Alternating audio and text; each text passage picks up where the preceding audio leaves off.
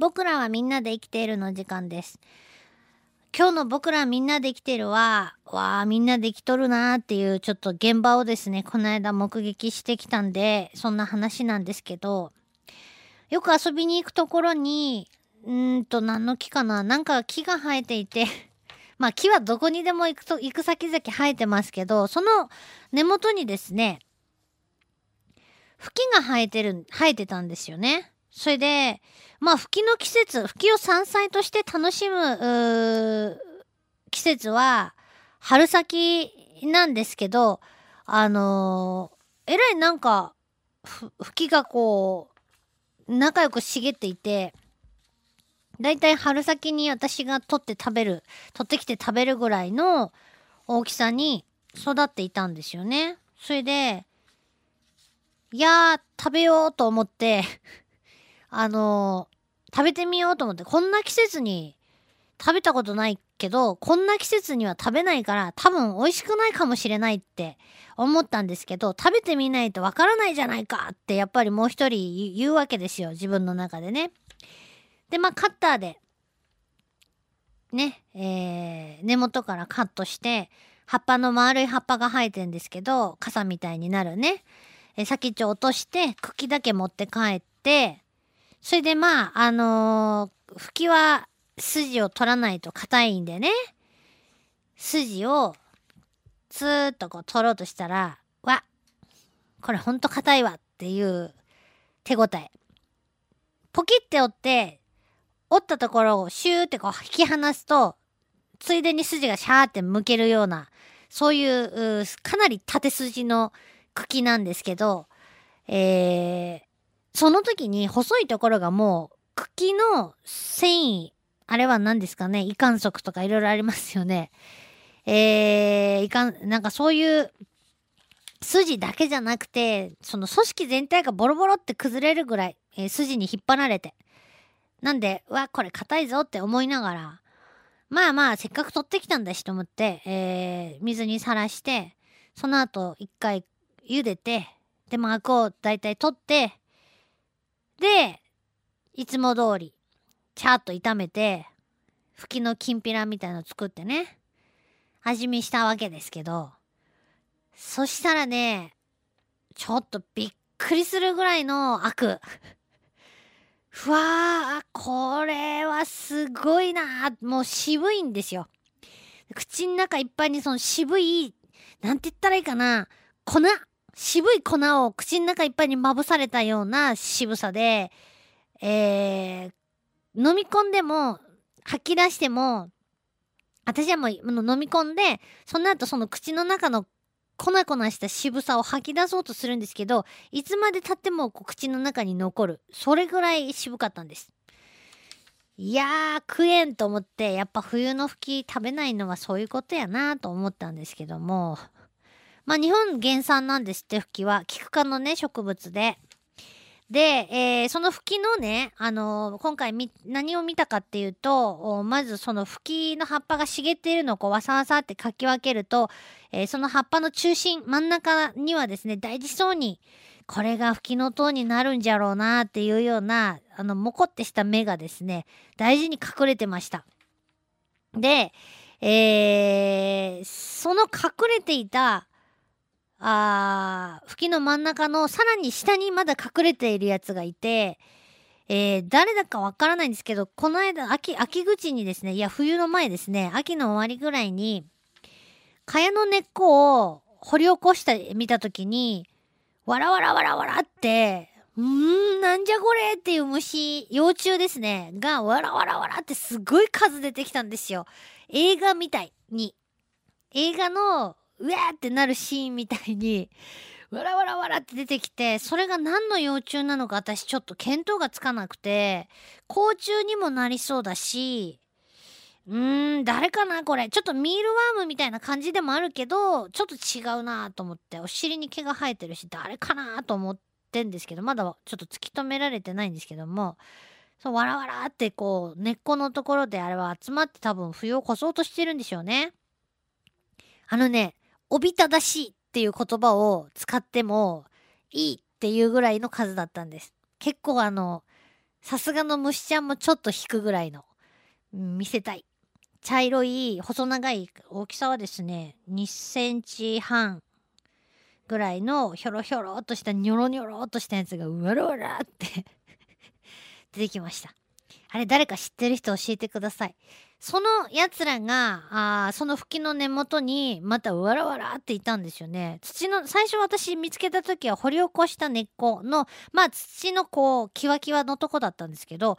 えー、吹きの根元にいたわらわらはですね、えっと、むき出しで寝てました。で、考えたのは、結構その、えー、と、夏はですね、草の根っこ、茅の根っこの付近でテントウムシとかが暑さをしのいだりしますけど、冬場やっぱりそうやって草の根元、あの、茅の根元とか、そういう吹きとか植物の根元のところで、そういうふうに虫が休んでるわけです。でやっぱりうん植物発熱する自家発熱する植物も知られていますけどやっぱ根元の部分っていうのはあのあったかいっちゃろうなと思ってね。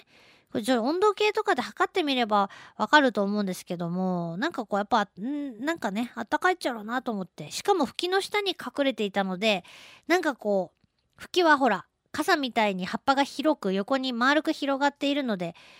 あの雨よけにもなるしね。こういいとこ見つけたねと思ってね。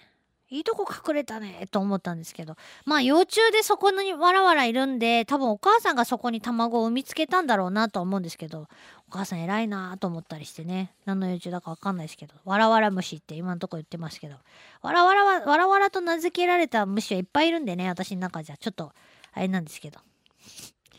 えー、いつかあの写真が撮れたらね、お見せしたいですね、ブログなどで。でですね、何の話だったかいな、そう、ふきふき。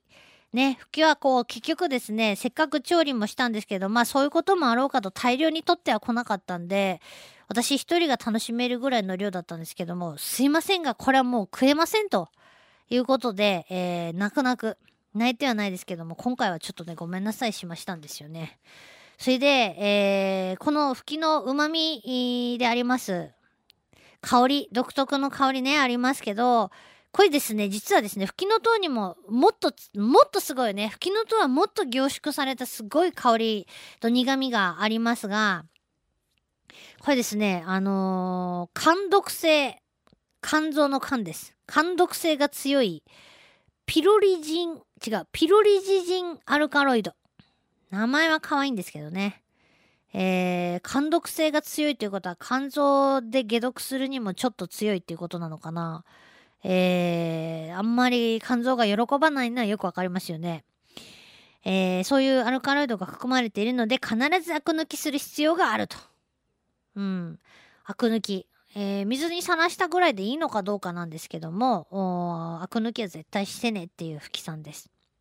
まあ毎日毎日大量に食べられるものでもないのでね、そんなにあの神経質にならなくてもいいんでしょうけど、吹きの塔は吹きのつぼみの状態っていうのは皆さんご存知ですよね。育つと花が咲きます。地味な花ですけど咲きますね。えー、ひょろっと伸びまして。で、伸びた状態の、あのー、吹きの塔をね、指さして、これもともと吹きの塔やったやつだって、この間友達に今年のね、えー、シーズンに言ったら、ほえって言われんかったわからんって言ってましたけどね。うん、そんな変化も見られます。で、吹きといえばですね、うーん、うんうんじゃなくて、吹きといえばですね、コロポックルなんですよ。いつか北海道の、えー、吹きのね、大きな吹き畑の下でコロポックルを探す旅に出たいってずっと言ってますけど、北海道にはもうなんていうか、2メートルぐらいの吹きが生えてるのを皆さんテレビとかね、ご覧になったことあると思いますし、実際に本物見たことあるよっていう方もいらっしゃると思いますが、北海道だけじゃなくて、秋田、秋田だったかな？の方とかにも、そのでっかい2メートルぐらいになる秋田吹きっていうのがあるそうです。ねえ、ー、北海道の、えー、はラワン吹き。えー、というラワン川に沿って自生しているラワン吹きは、えー、3メートルにもなるそうですよ。もう行ってみたい北海道遺産に指定されてるそうです。高さ4メートルになるのもあるそうです。馬に乗ったままその吹きの下をくぐることもできたって。ちょっとちょっと。自分がコロポックルになれるって感じですけど、いやいやいやいや、それは、そしたらですよ、もう通り過ぎるときはもう本当にあの吹きのふわっとした香りの中を走り回ることができるんでしょうか。もうますます行ってみたくなったんですけど、まちなみにですね、え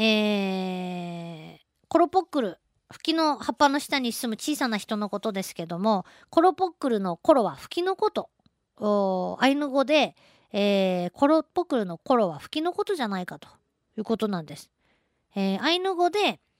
えっと、吹きはそのそもそもコロコニとかコルコニと発音するんだそうです。なので、吹きの葉の下の、えー、人のコロポックル、コロポックルのコロは吹きのことじゃないかっていうことなんですよね。ボックル。コロのボックル。えー、コロボックル。コロボックル会いたいんですけど、コロボックルについてはまた長くなるんで別の機会に。えー、ということで、僕らみんなで生きているでした。最強天神ホラーハウスこっちにおいで第2弾7月14日土曜日から8月19日日曜日会場は西鉄ホール最強天神ホラーハウスこっちにおいで第2章改旅館とお札の謎。